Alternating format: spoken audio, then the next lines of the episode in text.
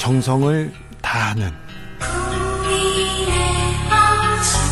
국민의 방송. KBS 주진우 라이브. 그냥 그렇다고요.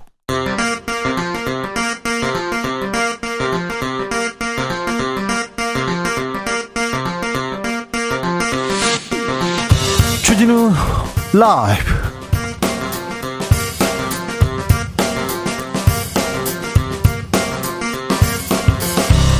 2023년 1월 31일 화요일입니다. 안녕하십니까. 주진우입니다.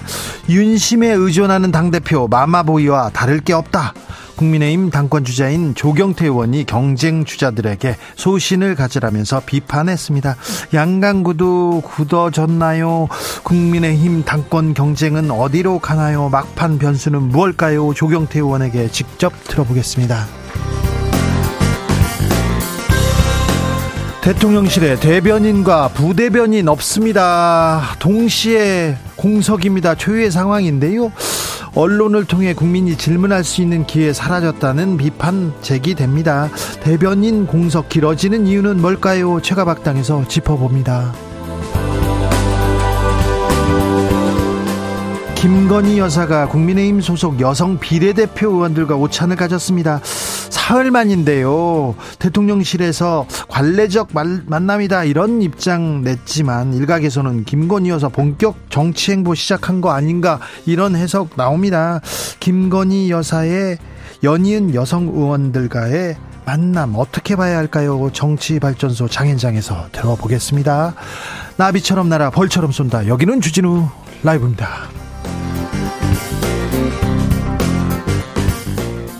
오늘도 자중차에 겸손하고 진정성 있게 여러분과 함께 하겠습니다. 오늘이 1월 31일, 1월의 마지막 날입니다. 새해 인사한 지 엊그제 같은데 한 달 갔습니다. 여러분의 1월은 어떠셨습니까?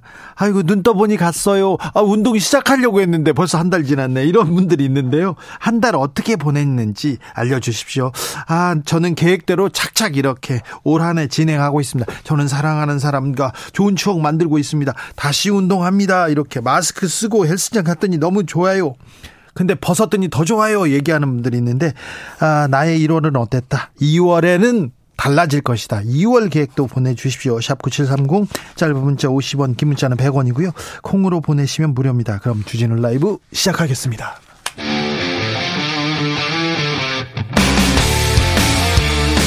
탐사보도 외길 인생 20년 주 기자가 제일 싫어하는 것은?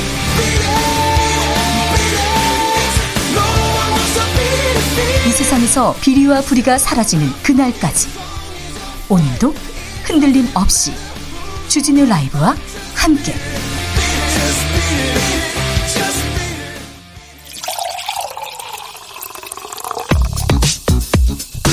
진짜 중요한 뉴스만 쭉 뽑아냈습니다. 주스 정상근 기자 어서 오세요. 네, 안녕하십니까? 정부가 난방비 지원 확대한다고 논의 중이라고 합니다. 네, 대통령실은 오늘 기초생활수급자 중 에너지 바우처 지급 대상이 아닌 분들 그리고 차상위 계층 등으로 이 난방비 지원 대상을 확대할 것이라고 밝혔습니다. 확대한다고 하는데 추위 다 이제 가는데 지금껏 추웠는데 난방비 고지서 나왔는데 왜 지금이 왜 이렇게 늦은 거예요?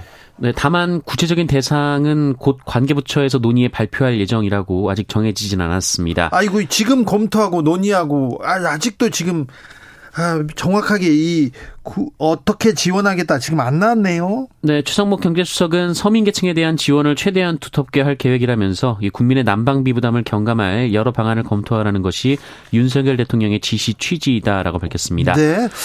아. 경제에서는 계속 이렇게 빨간불 들어옵니다. 좋은 신호 별로 보이지 않습니다. 아, 반도체 산업 좋지 않은데요. 삼성전자 영업이 급감했네요.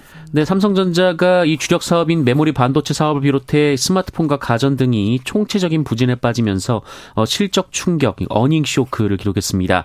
어, 특히 삼성전자 실적을 지탱하던 반도체 부문의 4분기 영업이익은 이 전년 동기 대비 97%나 급감해서 2천억 원대에 그쳤는데요. 있는데요. 네. 작년 상반기는 반도체 호황 등으로 역대 최대 실적을 기록했습니다만 하반기 들어 고금리, 경기 침체 장기화 우려가 커지고 이 코로나 특수가 사라지면서 네. 반도체 수요가 급감했다고 합니다. 언론에서는 이재용 삼성전자 회장이 뭐 특사로 풀려나고 아니면 감옥에서 나오면 주가도 막 오르고 삼성전자 훨훨 날아갈 거라고 했는데 생각해 보니까 이게 국제 경기하고 이렇게 더 밀접한 영향이에요. 그렇잖아요. 특사 해주고 풀어줬는데 이 주가는 뭡니까? 이 실적은 뭡니까? 그렇다고 해서 다시 가라고 할 수도 없고 아무튼 언론 그렇게 이재용 부회장만 이렇게 칭송하는 그런 기사 고만 써야 됩니다. 이 정도 실적 나왔으면 그건 반성하고 넘어가야 되는데 반성하는 목소리는 없습니다. 아, 반도체는 우리의 주력 상품입니다. 주력 무기인데 불황입니다. 수출 지표도 계속 안 좋아요. 네, 반도체, 화학 제품 등의 부진으로 지난해 12월 수출 물량과 금액 모두 3개월째 감소한 것으로 나타났습니다. 예. 네, 한국은행 통계에 따르면 지난해 12월 수출 물량 지수는 전년 동월 대비 6.3%, 금액 지수는 12.2% 하락했다고 합니다. 올해 상반기까지는 계속 어려운데 하반기에는 그래도 반등할 수 있다 이런 얘기도 어제 나눴 죠. 그런데요, IMF에서 세계 경제는 조금 나아질 것이다 이런 어, 전망치 조금 높였어요. 그런데 우리는 떨어졌습니다. 네, 국제통화기금 IMF가 올해 세계 경제 성장률을 0.2% 포인트 올렸습니다. 어, 기존 2.7%에서 2.9%로 올렸는데요. 어, 물가 상승에 대한 주요국의 금리 인상 그리고 러시아 우크라이나 전쟁이 지속되고 있으나 어, 중국의 활동 활동 재개 등이 이 상향 조정의 근거가 됐습니다. 부동산 시장은 더 나쁩니다. 네, 국토부는 지난해 주택 매매량이 1년 새 반토막 났고요. 이 미분양 물량은 6만 8천 호를 넘어섰다라고 발표했습니다. 어, 정부는 6만 2천 호의 미분양을 위험선으로 보고 있는데요. 네. 이미 그 수준을 넘었습니다. 자, 세계 경제, 삼성전자, 우리 경제 이런 어, 빨간불이다 이런 얘기를 하면 우리 정부는 어떤 대책을 내고 우리 정치권에서는 어떤 대안이 있고 어떤 희망을 보여주겠다 그런 뉴스가 이제 시작돼야 되는데 우리는요 이렇게 갑니다. 오늘도 이재명 대표 수사 계속됩니다. 이번에는 쌍방울 어, 김성태 전 회장 진술이 또 나왔습니다. 네, 수원지검에서 조사를 받고 있는 김성태 전 쌍방울 그룹 회장이 그동안 알려진 500만 달러 외에 북한에 300만 달러를 추가로 전달했다고 진술하고 그 목적은 이재명 대표의 방북 성사를 위한 것이란 진술을 했다는 언론 보도가 나왔습니다. 네, 뭐 전화했다는 얘기도 또 나왔죠?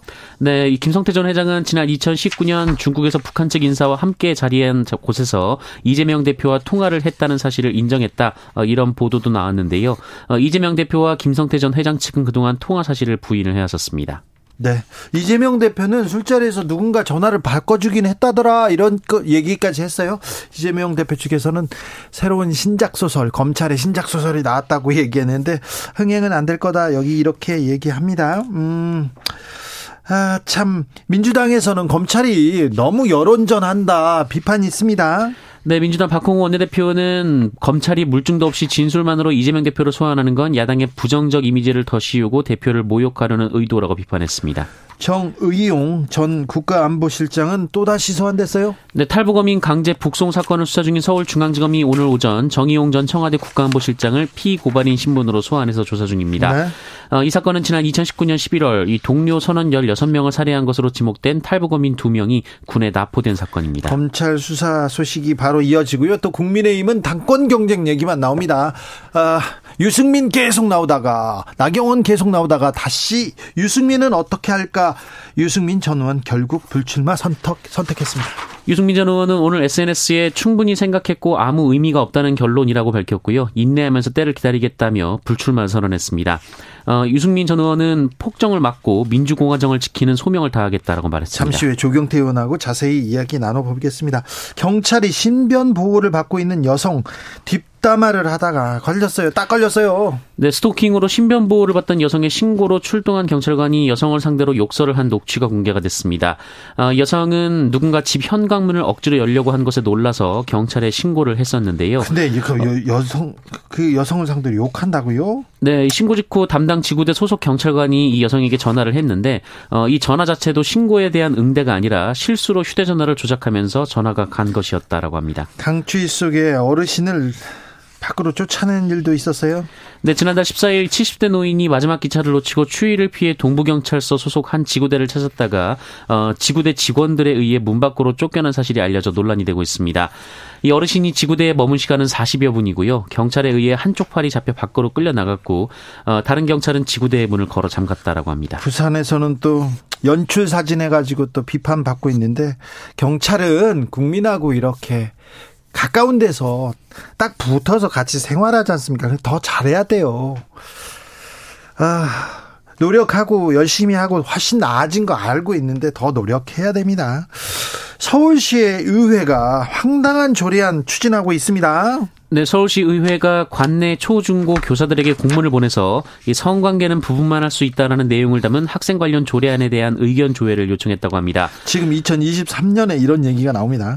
네, 혼인 관계에서만 성관계가 이뤄져야 한다는 내용, 그리고 남성과 여성은 개인의 불변적인 생물학적 성별이라거나 이 태아의 생명권은 헌법상 보장된 권리로 보호돼야 한다라는 내용이 있었다고 합니다. 혼전 순결도 있고요. 자, 네. 이런 얘기 다 보수 단체들이 하던 일인데 아스팔트에서 막 이렇게 얘기하던 얘기인데 어떻게 서울시 의회에서 이런 황당한 조례안 들고 나왔어요? 네, 서울시 의회는 한 단체의 요청으로 의견조회 공문을 보냈을 뿐 조례안이 발의된 것은 아니다라고 했는데요. 어, 서울 교사노조는 의견을 낼 가치조차 느끼기 어렵다라면서 그렇죠. 헌법을 침해하는 괴상한 조례안이다라고 비판했습니다. 이런 얘기하는 것 자체가 자유권 국민이 뭐 선택할 수 있는 권리 이런 걸 침해하는 겁니다. 좀 황당한데 투표 잘해야 됩니다. 서울시 의회에서 지금까지 보여준 행태를 보면요. 아이고 참 입에 담기 한심합니다. 코로나 상황 어떻습니까? 네, 오늘 발표된 코로나19 신규 확진자 수는 19,629명입니다. 어제보다 12,000여 명 정도 많지만 이 주말 검사 건수 감소 영향이 끝난 것으로 보이고요. 네. 어, 지난주와 비교하면 7,000여 명 늘었지만 역시 설 연휴 영향 때문이었던 것으로 보입니다. 주스 정상근 기자와 함께했습니다. 감사합니다. 고맙습니다. 1월 어땠습니까? 2월은 어떻게 보낼 겁니까? 올해 어떻게 계획하십니까?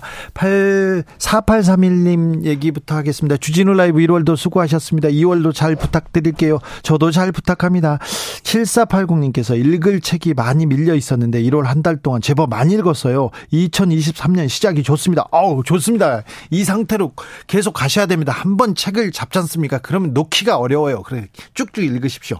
유성아님, 저의 신년 계획은요, 만보 걷기 하면서 다이어트 하기였는데요. 지금까지 3kg 감량 중입니다. 너무 힘들어요. 그런데 걸으면서 이렇게 살을 뺀다. 아우, 훌륭하신 거예요. 유성아님, 힘들지만 3kg 갔지 않습니까? 조금 만 더 가보자고요. 네. 1월이 어, 좋군요. 시작이 좋습니다. 8066님, 다이어트는 매년 계획이 있습니다.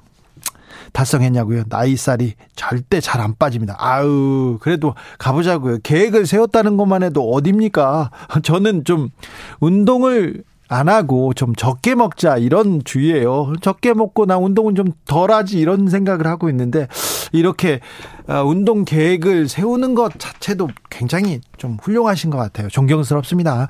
3502님, 저는 집 앞에 헬스장 등록해가지고 매일 1시간 이상 운동 목표로 열심히 했는데 체중은 안 빠집니다. 몇 개월 더 해야 되겠죠? 그래도 작심삼일 아닌 게 어딥니까? 셀프 칭찬합니다. 얘기하는데요. 지금 한 달 동안 운동했지 않습니까? 앞으로 빠집니다. 이번 달부터 빠집니다. 2월부터. 그러니까 쭉 가시면 됩니다. 1065님, 작년 말에 시작한 금연 아직 잘 진행 중입니다. 오, 훌륭하십니다. 90여일 되어 가는데 뿌듯합니다. 계속 유지해서 꼭 성공해야지. 지금 90일 왔으면 다 왔어요. 그러니까 옆에, 뒤에 이렇게 또 친구들의 유혹 버리고 그냥 가시면 됩니다. 8066님, 계획 안 세웠는데 진짜로 한 달에 후딱 갔어요. 오늘 저녁에 올해 계획과 버킷리스트 적어보려고 합니다. 버킷리스트 하나가 패러글라이딩도 있어요. 아, 네. 날 풀리면 패러글라이딩 하셨으면 하고요. 계획 버킷리스트 좋습니다. 좋아요. 0147님, 1월 회사 잘 다니기 성공했습니다. 아이고, 제일 중요한 일인데 성공했네. 큰 성공입니다. 매출은 줄고, 일거리 줄고, 연봉 협상 시즌인데, 인상은 언감 생신입니다. 2월 목표도 회사 잘 다니기입니다. 버티면 쨍할 날 오겠죠. 그럼요. 지금 어려울 때는 현상 유지, 일상 야, 잘 버티는 것만 해도 진지를 구축하는 것만 해도 엄청 성공입니다. 잘하셨습니다. 정치 피로, 사건 사고로 인한 피로, 고달픈 일상에서 오는 피로. 오늘 시사하셨습니까? 경험해 보세요. 들은 날과 안 들은 날의 차이. 여러분의 피로를 날려줄 저녁 한 끼 시사 추진우 라이브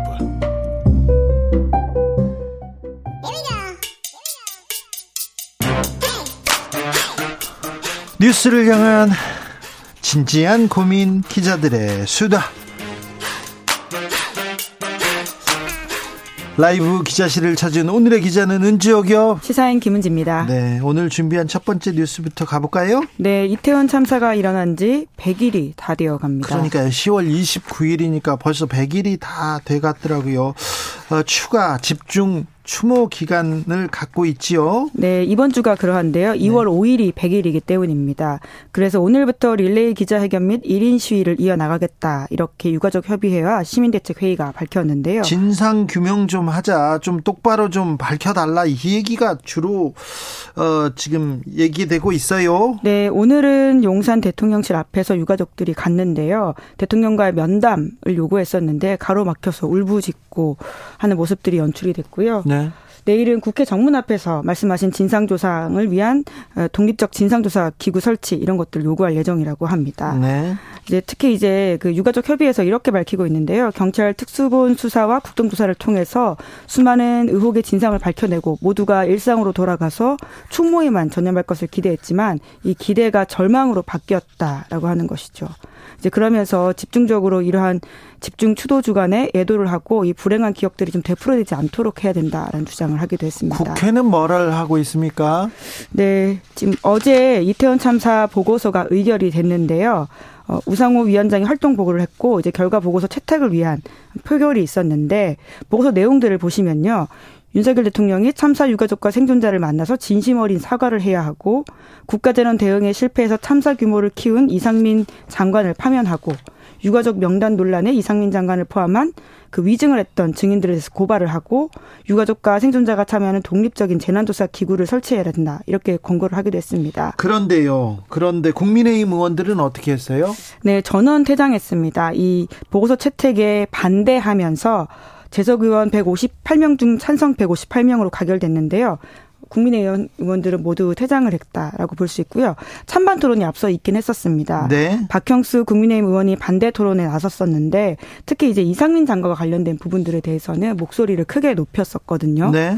위증 논란이라는 부분이 있지 않습니까? 예. 행안부에서 유자, 유가족 명단 가지고 있지 않다라고 했었는데 결과적으로 있었던 부분에 대해서 위증이다 이렇게 야당에서 지적을 하자 그러니까 몰랐던 것뿐이고 일부 실무자 실수였다라는 이상민 장관 쪽 해명을 적극적으로 이야기하면서 그러한 것이 과하다. 그렇기 때문에 동의할 수 없다. 이렇게 지적했습니다. 그래서 국회에서는 이태원 참사 보고서도 아, 야당들만 이렇게 의결했군요. 네, 결국 이제 가결되긴 했는데요.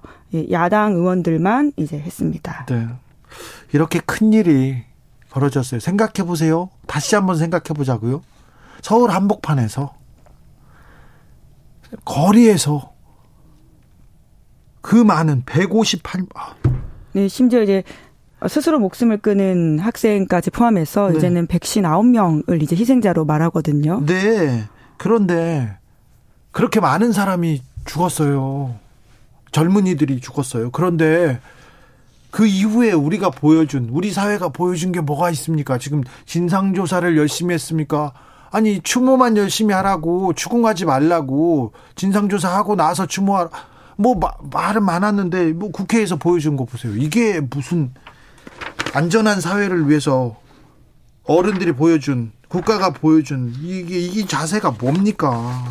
안타깝죠. 유가족들만 울부짖고 있어요. 100일이 돼가네요. 100일이 됐는데 우리 사회가 나아졌다 이런 얘기는 못 하겠습니다.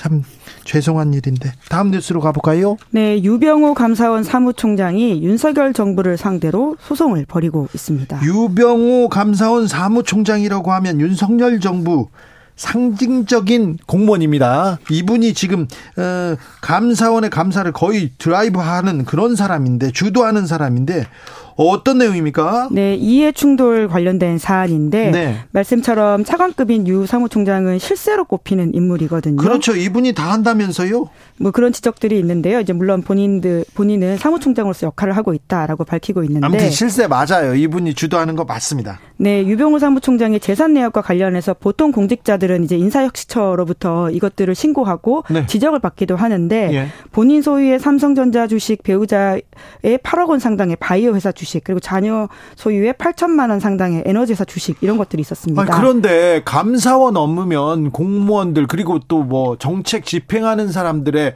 여기에 또 입김을 넣을 수 있기 때문에 이해 충돌 논란 나오지 않습니까? 바로. 네, 실제로 그 문제 때문에 지적이 있었고요. 이해 충돌 소지가 있다라는 지적이 있었다라고 하는 겁니다. 자, 그래서 이해 충돌 소지가 있다 이렇게 내렸는데요. 그런데 네, 그래서 유 총장이 자기와 이제 가족들이 보유하고 있던 삼성전자 주식은 전부 매각했다 이렇게 밝혔었는데요. 매각해야죠. 네, 그리고 또 이제 원전 관련된 주식도 매각했다라고 밝혔습니다. 원전 관련된 주식도 가지고 있었어요? 네, 이제 관련된 원전 설비 제조업체인 두산 에너지 빌리티라는 주식이 있는데요. 이것도 전량 처분했다 이렇게 밝혔는데 네. 그런데 배우자 주식은 처분하지 못하겠다라고 하면서 이것을 재산권 침해다라는 이유로 소송을 제기한 겁니다. 잠시만요. 그냥 개인 회사 다니는 어제 염승환, 염불리한테 내가 물어봤거든요. 주식 투자 뭐 하냐고 하니까 자기는 못하고 직계 가족들 부인 못한다고 공무원이 아닌 사람들도 그렇게 얘기하는데 공무원이 배우자 주식은 이해 충돌이 아니라고요? 그럼 내 이름으로 안 사고 부인 이름으로 사면 어떻게 할 거예요? 이게 이해 충돌이 아니라고 지금 주장한다고요? 네, 그렇게 주장하고 있고요. 본인이 산 게 아니라 부인이 성과급 성격으로 받은 주식이기 때문에 사무총장 업무와는 관련이 없다. 이런 주장을 하고 있습니다. 이거 말이, 말이 안 되잖아요. 네, 그래서 정부를 대상으로 지금 소송을 낸 상태인데요. 소송까지 했어요? 네, 그렇죠. 왜냐하면 이것을 받아들이지 않겠다라는 것이기 때문에 소송을 해서 받아 이걸 바로잡겠다라고 하는 것이거든요. 어, 우선은 가처분 신청을 했는데요. 법원이 받아주긴 했습니다. 1심 판결 나올 때까지 주식 동결하라. 그러니까 아직 백지 신탁이나 강제 매각 할 필요 없다라는 유 사무총장 쪽 의견을 들어준 것으로 보이는데요. 네. 네, 계속해서 아마 좀 문제 제기가 있지 않을까 싶긴 합니다. 참. 네, 어떻게 네. 받아야 됩니까? 지난 국정감사에서도 이런 지적이 있었는데요. 네. 이제 백신 감사와 자기 이제 배우자의 보유 주식이 무슨 상관이냐, 자기는 도저히 이해할 수 없다 이렇게 반박하기도 했습니다. 그런데 그러면 배우자 이름으로 사면 이걸 어떻게 그럼 강제할 수가 없잖아요. 이걸 가지고 왜 이런 문제에 대해서 왜 보도가 안 나오는 건지 이런 공무원의 도덕성 이게 중요하잖아요. 아니, 본인의 뭐, 본인의 재산권 중요합니다만 이거 조금 너무 심한데요. 네, KBS가 단독 보도해가지고 알려진 바이고요. 예, 네. 뭐 저희도 열심히 좀 전달하고 있는데 아, 우선은 아, 참, 당장 참. 이제 이런 지적이 있습니다. 그런 식으로 할 것이면 그럼 자리를 내려놔야 되는 게 아니냐라는 야당의 문제 제기가 있는데요. 박주민 의원이 어제 이제 그런 식으로 자신의 페이스북에 글을 쓰기도 했었고요. 게다가 유병호 사무총장 같은 경우에는 야당과 굉장히 많이 부딪혀왔던 인물이거든요. 네. 아마 기억하실 텐데 이간섭 정책 수석에게 네. 문자를 보내서 문제가 된 바도 있습니다. 그렇죠. 아, 정말 유병우 참. 아, 윤석열 정부의 대표 공무원인데 유병우 사무총장 배우자의 주식은 상관없다. 이거 이해 충돌 아니다. 이렇게 해서 소송을 하고 있답니다. 네. 다음 뉴스로 가보겠습니다. 네, 인천공항에서 노숙하는 러시아 청년들이 있습니다. 전쟁을 피해서 온 난민 난민으로 지금은 어, 지금 난민은 지금 인정을 한 것이죠. 그렇죠. 네. 인정받고는 있지 않은 그런 사람들을 말하는 거죠. 네, 맞습니다. 이제 강제 징집을 피해서 한국으로 탈출한 청년들이거든요. 다섯 명이 있는데요. 네. 지금 난민지위를 인정받고 있지 못해서 인천공항에서 노숙 생활을 하고 있다라고 합니다. 그래요? 인천공항에서 그냥 거기서 있습니까? 영화 터미널처럼? 네, 맞습니다. 딱 그런 장면들이 펼쳐져 있는데요. 우선 본인들은 이제 난민 신청을 했다라고 하는데 우리 정부에서 받아들이질 않았거든요. 네. 그런데 나가면 또 이제 어떻게 될지 모르는 상황이다 보니까 인천공항 안에서 숙식을 때우고 있다라고 하는데 네. 예, 소송을 그래서 했는데요. 오늘 1차적으로 결과는 불허가 났다라고 합니다. 아, 그래요? 불허 났어요? 난민 네, 특히나 이제 단순 병역 기피는 난민 사유에 해당하지 않는다 이런 식의 주장을 했다라고 하는데요. 이걸 단순 병역 기피라고 봐야 될까요? 전쟁을 피해서 의미 없는 전쟁을 나는 못 하겠다 이렇게 생각하면 또 저 이건 또 정치적인 판단인데. 예, 난민 이제 보호 기구들이나 특히나 이제 이런 시민 단체들이 그런 주장들을 하고 있고요. 이 사안들은 사실은 국내보다는 외신 보도들이 훨씬 더 주목하고 있습니다. 그래서 CNN과 같은 네. 곳에서 보도를 했었고요. 이들 삶에 대한 르포 같은 것도 나오고 있는데 우선은 지금 이분들이 난민지를 인정받지 못하고 있다는 네. 상황 전해드립니다. 인천공항 터미널에 있답니까? 네, 그렇죠. 한번 가봐야지. 한번 보고 싶네요. 네, 네 출국장과 면세족 사이에 있다라고 합니다. 아, 그래요? 알겠습니다. 찾아봐야 되겠네. 그런데 난민의 지위에 대해서는 우리가 조금 더 고민해봐야 될 것 같아요. 아, 일단 색안경을 끼고 난민 허락을 내주는 게 굉장히 우리는 우리나라는 좀 인색한 편이죠. 그렇죠. 예, 그런 지적들을 국제기구에서 많이 받고 있고요. 네. 예, 사실 과거에 한국 도 이제 난민의 위치에 접했던 적들이 있었고 그렇죠. 도청 난민으로서 인정받았던 바가 꽤 있거든요. 네. 그런 과거를 생각해 보자면 특히나 이러한 사례에 있어서는 우리가 좀 더 적극적으로 좀 봐야 되지 않나라는 생각도 듭니다. 그럼요. 생각을 좀 열고 난민을 좀 바라볼 때가 된 것 같습니다. 고민해야 됩니다. 기자들의 수다 지금까지 시사인 김은지 기자 함께했습니다. 감사합니다. 네, 고맙습니다. 교통정보센터 다녀오겠습니다. 오수미 씨.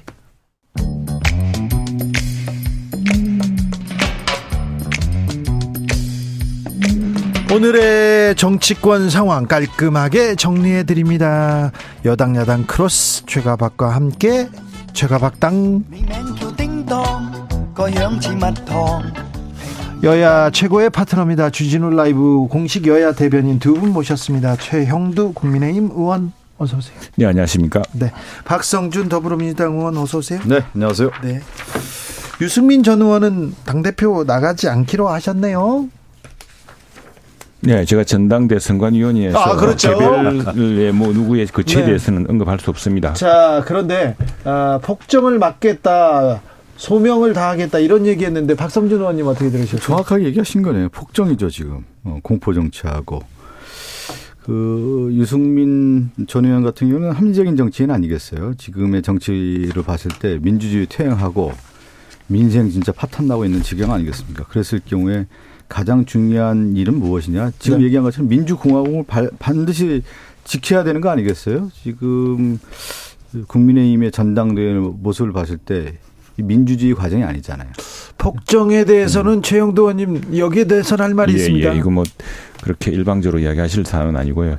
지금 이 전당대회가 우리가 아마 우리 당으로서는 아마 사상 초유의 지금 어, 전당대회 규모 면에서 어, 오늘까지가 사실 우리 전당대회 저 어, 투표인을 확정을 합니다. 예. 그 3개월 이상 당비를 납부한 책임 당원이 예. 최종 확정되는데 얼마나 지난, 됩니까? 지난 1월 중순까지 한 80만 명이 됐다 그랬죠. 근데 예. 그 사이에 어 뭐 계속 지금 당원들이 가입들이 많이 늘어나고 있고 해서 한 텐데 그래서 오늘까지 이제 해보고 나면은 선거의 명부를 확정을 합니다. 그래서 안심번호 같은 것을 이제 제공하게 선거 운동도 가능하게 될 텐데 뭐 저희들 한 90만 이렇게 넘어서고 하면은 또 여기다가 일반 당원들도 투표권이 있습니다. 일반 당원들의 투표권이 일정하게 부여됩니다. 그러면은 일반 당원은 책임 당원보다 한 서너 배 많거든요. 저희 보통 당협에 보면은 상당히 많은 어 국민의 상당 부분이 이 우리 전당대에 참여하게 되는데 지금 이렇게 보면 이렇다고 생각하면 우리 많은 당원들이 지금 나라가 너무 어렵고 나라 안팎은 너무 어렵고 이건 뭐 지난 정부에서부터 물려받은 것도 있고 지금 또 국제 상황이 너무 심각하게 돌아가기도 하고 한데 아니 안 그래도 적은 정당이 왜 그렇게 내부에서 쪼개져 가지고 싸우고 어 서로 뭐 힘을 합쳐서 해도 모자랄 판에 더구나 민주당이 얼마나 기세등등합니까? 170석 가까운 정당으로.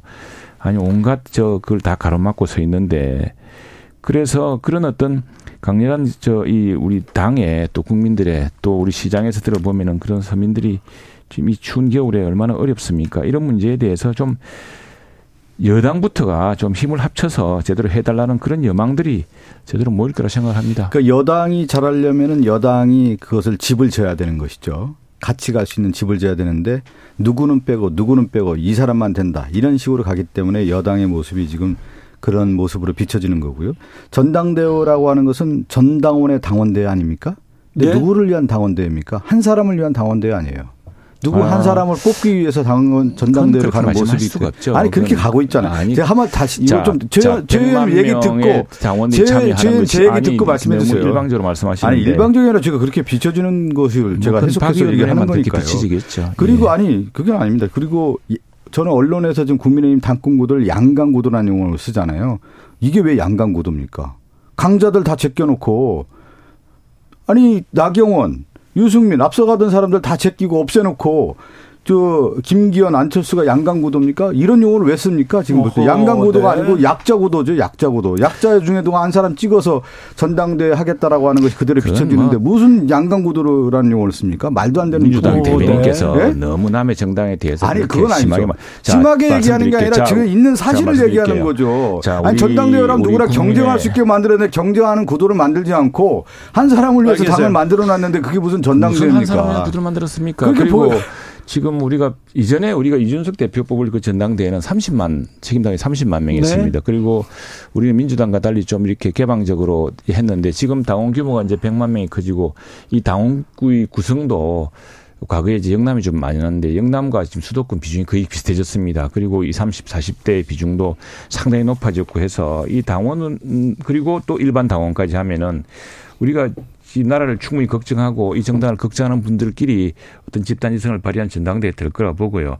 그리고 그 뭐 안 나오시는 분들은 자기 개인 결심이지 이길 것 같으면 왜 안 나오겠습니까? 아 그렇습니까? 예, 그런데 뭐 그거야 이제 그 뭐 다 이게 제가 일일이 다 말씀드리기 어렵습니다만 어쨌든 지금 우리로서는 사상 초유의 새로운 전당 전당대회를 하고 있고 그런 국민들의 또는 저 우리 당원들의 열망이 모이는 전당대가 회 될 것이고요. 그렇게 네. 되도록 저희 힘줄 겁니다. 아니, 그 전당대회 뭐 남, 남의 정당 제가 이렇게 비판해서 최 의원님한테 죄송한데 전당대회라는 게 그런 거잖아요. 공정한 경쟁이라는 게 귀에 균등을 줘야 되는 거 아니에요. 그리고 과정이 공정해야 되잖아요. 지금 국민의힘 전당대회가 기회가 균등하고 과정이 공정합니다. 과정이 그렇게 공정 안 보여지, 그렇습니까? 그렇게 안 보여지지 않습니까? 그렇게 뭐 해서 그리고 제가 잠깐 그최 의원님이 자꾸 민당 얘기를 하는데 민주당은 옛날에 국민의힘은 국민의힘 잘하면 됩니다. 왜 민당 탓을 합니까? 자, 아니, 다른 그러니까, 일, 다, 그러니까 자, 선관위원이기 때문에 터무니없는 이야기를 하지 마시죠. 자, 최영도님 아, 이 얘기는 그만할까요? 그럼? 아니 그 이야기 하세요. 하시는데 자, 아니 무슨 딱 규정 지어놓고 뭐 그게 진실 아니 국민들이 다수가 또 그렇게 생각하지 않고 있고 사실상 지금 우리 당의 구성이라든가 보면은 백만 당원이랑 과거 우리 민주당 좀 부러워했습니다. 민주당 책임당원 몇 명이죠 지금? 100만 명 가깝죠? 네, 가깝죠. 그래서 민주당은 네. 계속 전당대회를 다 당원 중심으로 해오지 않았습니까? 자, 최영도님, 그러면요. 예. 지금 전당대회도 중요하지만 경제 위기, 민생 맞습니다. 챙겨야 되는데 자 물가가 계속 오르잖아요. 그렇습니다. 오 내일부터 택시비 막 천 원씩 오른대요. 그렇습니다. 그런데. 정부 여당이 이거 네. 물가 너무 서민 부담, 난방비 부담 크니까 물가 좀 조금 잡아놓고 천천히 올리면 안 됩니까?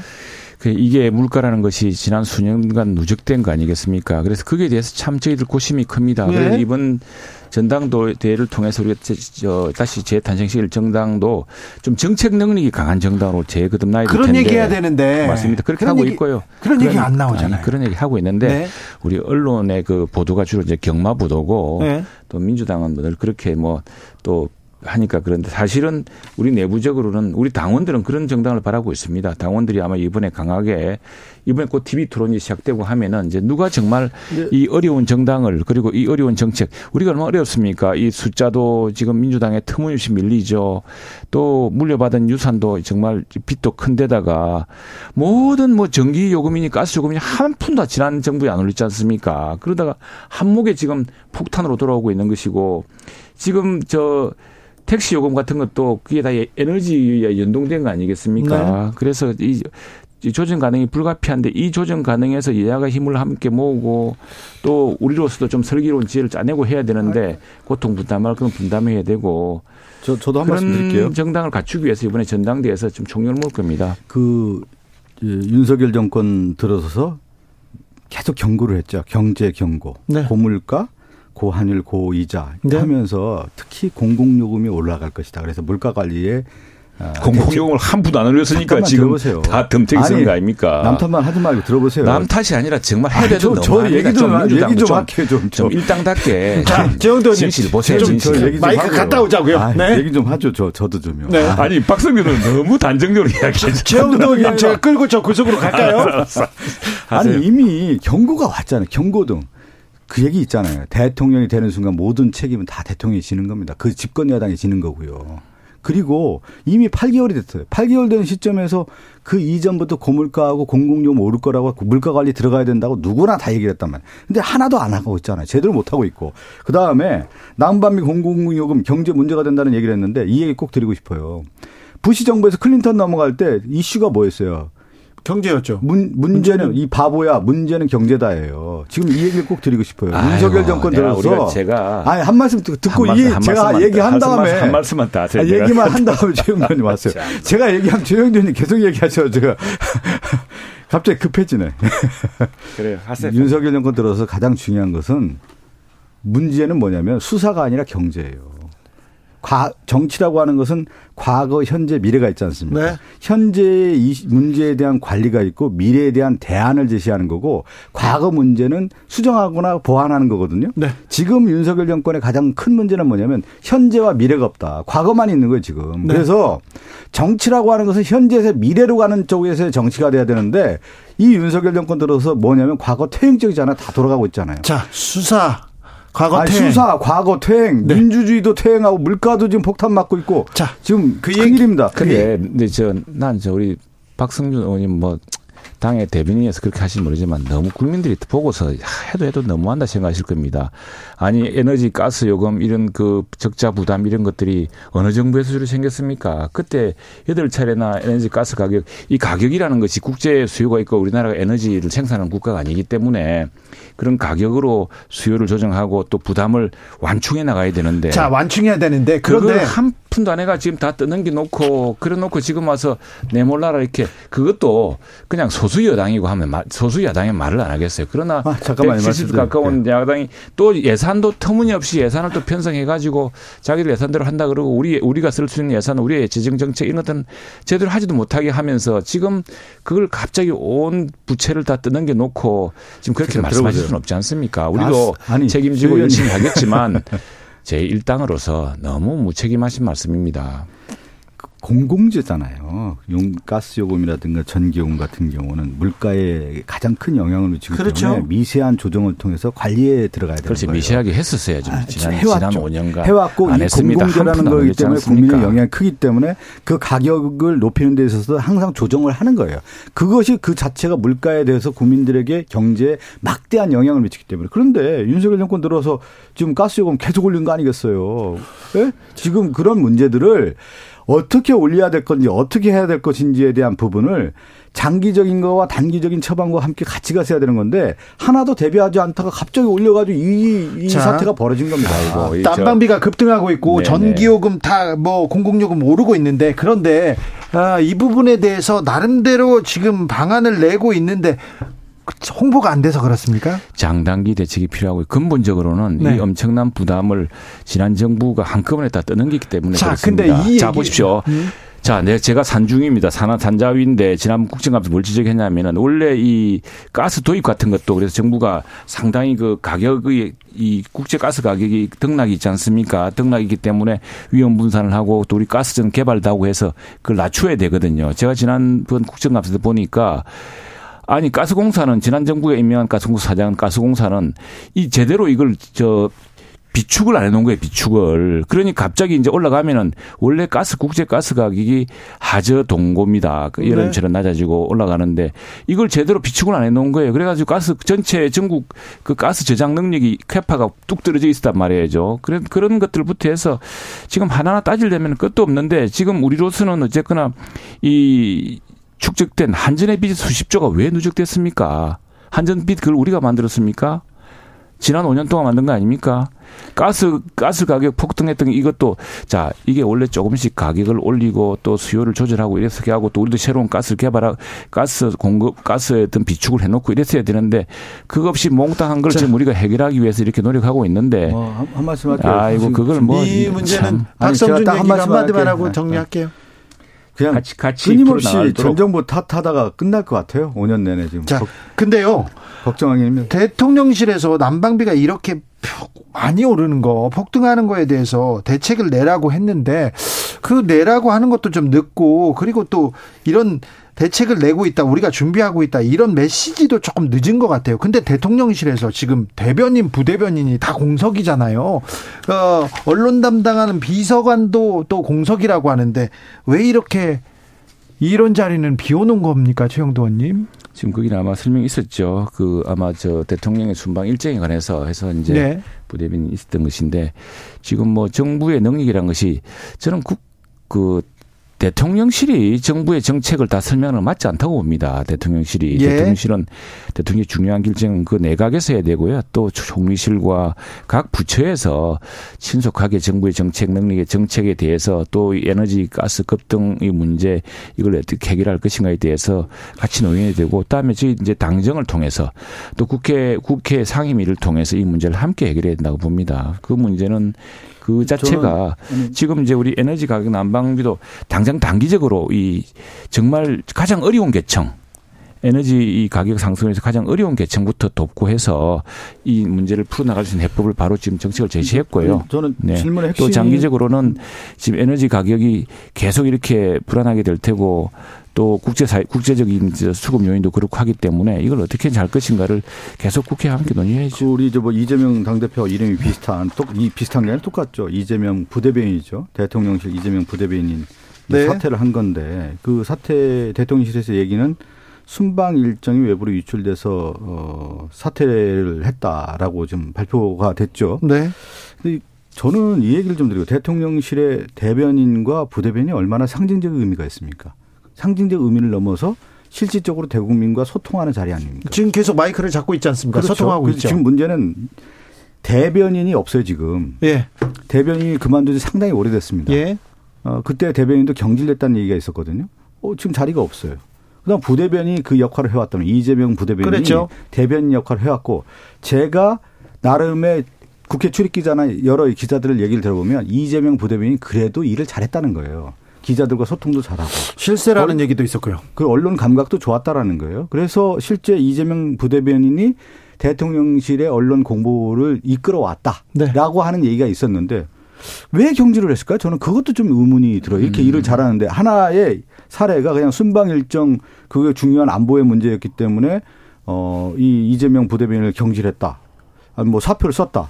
이것만으로 설명이 될까요? 제가 볼 때는 그리고 보통의 공적 기관이라고 하는 경우는 경질을 할 경우에는 누군가를 임명하고 하지 않습니까? 자진 사퇴가 공식 아, 입장입니다. 자진 경질 사퇴? 아닙니다. 제가 볼 때는 경질한 것 같은데 네. 자진 사퇴라고 하는 절차를 밟았겠죠. 네. 그 근데 뭐 순서를. 아니 잠깐만요. 그리고 내막도 모르고 뭐 우리 박 대변인 말씀 의원이 말씀하시면 다 그게 진실입니까? 아니 진실이 아니라 보통 그렇게 보이잖아요. 지금 제가 그리고. 지금 아니 아니 한, 한 말씀만 좀 드릴게요. 어, 수석이 장관관 그 대변인 역할을 대행하게 될 거고요. 아니 네. 이렇게 경질을 했을 경우에 대변인이면 차기 대변인을 임명하고 그것을 선순환 눈으로 만들지 않습니까? 대변인 없고 go 부대변인 없고 그러면 김은혜 홍보수석이 혼자 다 하는 겁니까? 그러면 김은혜 홍보수석이 이 일을 하도록 돼 있는 거예요? 우리 뭐박 의원님 마음은 알겠는데 너무 걱정하지 될 겁니다. 아니 네, 걱정이 되죠. 이렇게 대통령실 좀 안에 시스템이 안 돌아가고 있다는 정부가 건데. 소통 능력을 강화하는 방식으로 이 문제, 그 사실 이 문제는 청와대 대변인, 어, 저 농산 대변인, 문- 대통령실 대변인의 문제가 아니고요.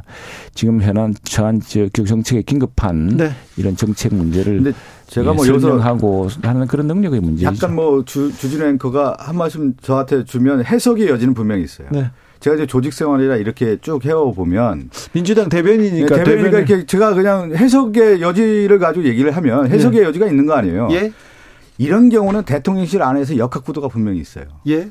그 구도 안에서 결정이 되는 거예요. 자, 그러니까 뭐 이재명 바쁜데 부대변인이 뭐. 일을 잘해왔는데 이렇게 어 뭐 사퇴라는 자진 사퇴라는 이름을 나갔다 하면은 내막이. 대통령실 안에서의 그 관계라는 게 분명히 있는 거예요. 이. 사람은 나- 내보낼 수밖에 없는 관계가 있어요. 그렇지 않습니다. 저도 아니, 해석의 생각하는데 여지로 뭐 봤을 때는 그렇게, 네. 그렇게까지 뭐 더 얘기하고 싶어도 내가 좀 조심들어서 없고요. 얘기하는 예, 예. 아, 박성준 대변인, 박성준 의원께서 그 이 정권은 경제가 아니라 수사에 어, 미래가 아니라 과거에 지금 지금 그렇죠. 예. 예, 집중하고 있다고 얘기했는데 근데 이재명 대표 관련해서 쌍방울 김성태 전 회장이 네네. 어, 다른 얘기를 하기 시작했어요.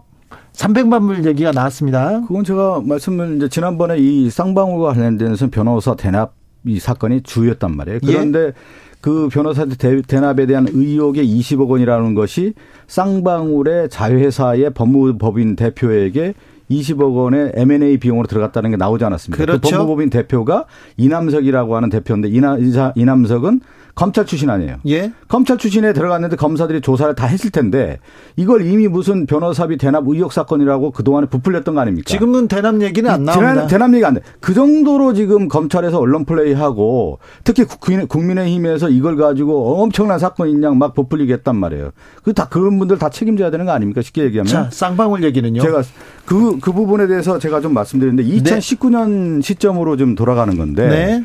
김성태 전 회장이 2019년 대북 사업 일환으로 이재명 대표의 방북 을 위해 뭐 몇백만 달러를 300만 불을 송금했다라고 하는 주장이 제기가 됐는데 예. 2019년 시점을 보자고요. 2019년에 국제 외교상으로 특히 남북 관계에 있어서의 하노이 북미 회담이 결렬됐어요. 예. 그 다음에 평양 공동선언 1주년 행사 북측 불참이 있었고 월드컵 남북 예선전 그 무중계 경기 뭐 이런 것들이 있어서 2019년도에는 남북 관계가 극도로 악화된 시점이었어요. 네. 근데 이 시점에서 무슨 이재명 당대표가 그 당시 그 지사가 북한을 가기 위해서 이렇게 무슨 뭐 송금을 했다라는 주장 터무니없는 주장들이 지금 다시 나오기 시작하고 아니 있는 건데. 그런데 김성태 쌍방울 전 회장은 나는 이재명 본 적도 없고 통화한 적도 없고 모른다 그렇죠. 얘기했다가 지금 어 통화도 했다 그리고 돈도 보냈다 아니 이재명 2018년에 보니까 저 방법을 아니, 잠깐만요. 위해서 그 부지사였던 그러니까 분 누구죠? 뭐냐면 이화영 아니, 의원 잠깐만요. 저 주준 앵커 이 화- 화면이 나오던데 화면이 검찰의 수사가 진행되는 과정에 진술이 반복되고 있잖아요. 항상 보면은. 네, 바뀌었어요? 일관성도 없는 거고 김성태 회장 관련해서 그 저 뭐죠? 그 변호사비 대납 문제는 이미 거짓으로 다 드러난 거고 김성태 전 회장이 들어와서 대- 이 대북 송금 문제가 나오기 시작했는데 당연히 김성태 회- 전 회장은 그 이재명 대표를 모른다고 얘기를 해왔는데 네. 검찰 수사 들어가서 이렇게 일관된 그 진술이 반복되고 있지 않습니까? 예. 이것이 진- 진술의 신뢰성이 어떻게 또 믿을 수 있겠습니까? 아니 그래서 보니까 오늘 어, 그 아니 그 저 최영도 의원님 그 얘기는 좀 한번 드리고 싶어요. 국민의힘에서 음. 변호사비 대납 의혹 그렇게 부, 의혹 부풀리게 했다가 지금 요새 얘기 안 하고 있어요. 왜요? 하겠죠 수사 극장에서 아니, 아니, 조금만 수사가 대해서는 자 내가 이야기하겠습니다. 이야기할게요. 그다음에 아까 그는 보니까 이화영 저기 TV도 나오던데 보니까 이화영 전 부지사인가요? 그분이 발표하는 장면이 나와요. 2018년 언젠가에. 그래서 그건 뭐 전후 관계에 있고 또 육하고 다뭐 사실 관계에 있을 테니까 오히려 밝혀지겠죠. 밝혀지고 또 하나 문제는 저는 뭐냐면은 그렇지 뭐 우리 저 박 의원님이나 민주당에서는 맨날 우리 당 탓하고 자기들은 다 이렇게 뭐 아무 책임 없는 듯이 이야기하는데 이 정치라는 게 서로 상호적인 거 아니겠습니까? 저는 이렇게 많이 질곡에 빠진 것도 이재명 대표에 대한 수사가 뭐 우리 정부가 시작되어서 우리 당이 바, 뭐 바뀌어서 뭐 정당이 바뀌어서 이 시작된 게 아니지 않습니까? 이미 오래전부터 제기되어서 수사가 지지부진하다가 지금 공범들이 다 이제 뭐 유죄 판결이 나고 이렇게 되니까 또 진전되는 것인데 그래서 뭐 민주당 내에서도 그렇고 심지어 정의당조차도 아니 이재명 대표의 그런 개인 비리 그런 혐의가 있으면은 정경단 나다면 혼자서 하고 해라. 그런데 지금 이제 뭐 장외 투쟁까지 하신다고 하고 온 정당을 온 국회를 지금 이재명 대표의 이 사건으로 몰아가니 그게 저는 걱정입니다. 이렇게 한가한 시간도 아니고 민주당을 위해서도 그렇고 나라를 위해서도 그렇고 우리 소수 여당으로만 함께 이끌어가기 너무 힘듭니다. 자 박성준 의원님 예. 장외 투쟁 얘기가 나왔는데 이 장외투쟁에 나섭니까 민주당이? 어, 2월 4일 날 예. 어, 이제 어, 민주당이 예, 대국민 보고대를 하는 거예요. 대국민 보고대. 사실 이재명 당 대표가 그동안에 이제 민심 경청 투어라는 걸 해왔거든요. 네. 각 지역에 가서 어, 지역민들 만나서 지금의 국정이 어떻게 흘러가고 있고 민주당은 무엇을 해야 되고 특히 이제 민생 파탄이라든가 지금 민주주의 위기, 검, 검사 독재라고 좀 이재명 당 대표가 분명히 이제 그렇게 얘기를 했는데 어, 이러한 문제에 대해서 어, 대국민이 아, 더 자세히 알아야 된다. 그리고 그 대국민을 통해서 우리가 무엇을 해야 될지를 실질적으로 보고를 해야 된다라고 하는 얘기들이 계속 나왔습니다. 네. 그래서 이번 2월 4일 날 토요일 날 아, 오후에 3시 30분부터 이제 사전 행사를 해서 4시에 본행사가 있게 되는 건데요. 어, 이름은 윤석열 정권 민생 파탄 검사 독재 규탄 대회라는 이름하에서 대국민 보고대를 엽니다. 네. 그래, 뭐, 뭐 이재명 대표 한 사람의 이 당이 전체가 이끌려 다니는 것도 안타까운 일이고요. 이게 다 뭐, 이재명 대표, 우리 민주당 내에서도 반대하는 사람 많았잖아요. 선거, 대선 지자 말자 갑자기 국회의원 선거에 나가서 또 무리하게 당대표 되어서 다 이러려고 그랬던 모양인데 자, 이게 이제 우리 정치를 지금 더 어렵게 만들고 있지 않습니까? 대제 1당 169석에는 아니 소수 야당이 그러면 이해가 돼요. 무슨 다 장애 국회에서 다 할 수 있는데 그런데 무슨 장애입니까? 예. 의원님 원래 야당은 반대하는 거잖아요. 야당인도 예사 야당입니까? 아니, 170석 가까운 야당이고 다 바꾸는데 거대 야당은 반대하면 안 되고 소수 야당은 반대해도 됩니까? 소수 야당이야 국회에서 아무것도 안 되니까 그랬다고 하지만은 지금 모든 일을 국회에서 마음대로 할 수 있는데 지금 뭐 온갖 걸 다 하지 않습니까? 민주당 국회를. 버리고 나가는 겁니까? 아니 아니죠. 어, 지금 당연히 원내에서 당연히 중요한 정책과 관련된 아, 입법과 뭐 관련된 저 일은 뭐 하는 뭐 거고요. 민주당이 하시겠다면 주말에 이재명 민주당이 하시겠다면 하시는 거지만 대국민 보고대를 하는 것은 더 큰 지탄만 지금 시점이 겁니다. 비상시국이라고 보는 거예요. 비상시국이죠. 네, 네, 비상시국이라고- 민주당도 민생 챙겨야 됩니다. 민- 그러니까 민생의 파탄이라고 하는 부분이 지금 윤석열 정권에 들어서서 실제 경제에 관련된 대안들이 없는 거예요. 정책도 없는 거고 그런 문제를 대국민에게 알려줘야 되는 거고. 근데 무슨 검사 무슨 뭡니까? 또 하나는 그러니까 이재명 수사한다고 민주주의 지금 위기라고 하는 것이 분명히 드러나고 있지 않습니까? 그래서? 각 사회 부분에 지금 검사, 검사 출신들이 지금 다 옛날 유신 사무관처럼 모든 기관에 다 들어가고 있어요. 지금요. 인사 나오면 다 검사 아닙니까 모든 요즘에 모든 공공기관에. 이런 일이 어디 있습니까? 지금 민주주의 위기인 거죠. 뭐, 어. 뭐, 뭐 그냥 모든 사안을 갖다 단순하게 이야기하시는데 자 이렇게 어려울 때 민주당이 민생에 좀 집중해 주십시오. 예, 정말로 이제 이재명 대표는 어떻다고 당당하시니까 당당하게 혼자 민생에. 집중하라고 이번에 대국민 보고대를 하는 알겠습니다. 그럴 리가 있습니다. 박성준, 최영주 두 분 감사합니다. 감사합니다.